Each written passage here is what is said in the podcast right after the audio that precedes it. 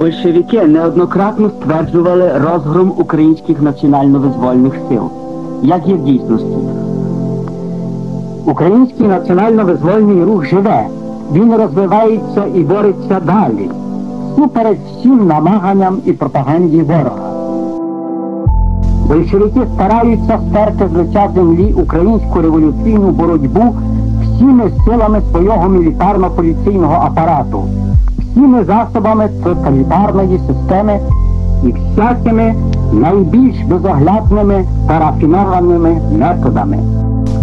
Українська повстанча армія, організація українських націоналістів і ціла українська нація склали в цій боротьбі дуже важкі жертви.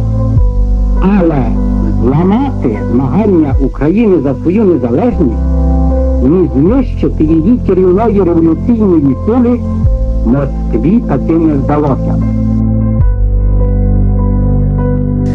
Західні держави пізнають і щораз краще розуміють правдиву суть російського імперіалізму і комунізму.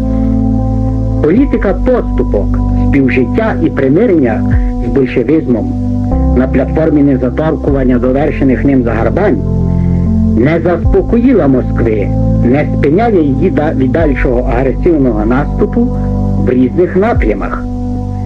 Ця політика остаточно збанкрутувала.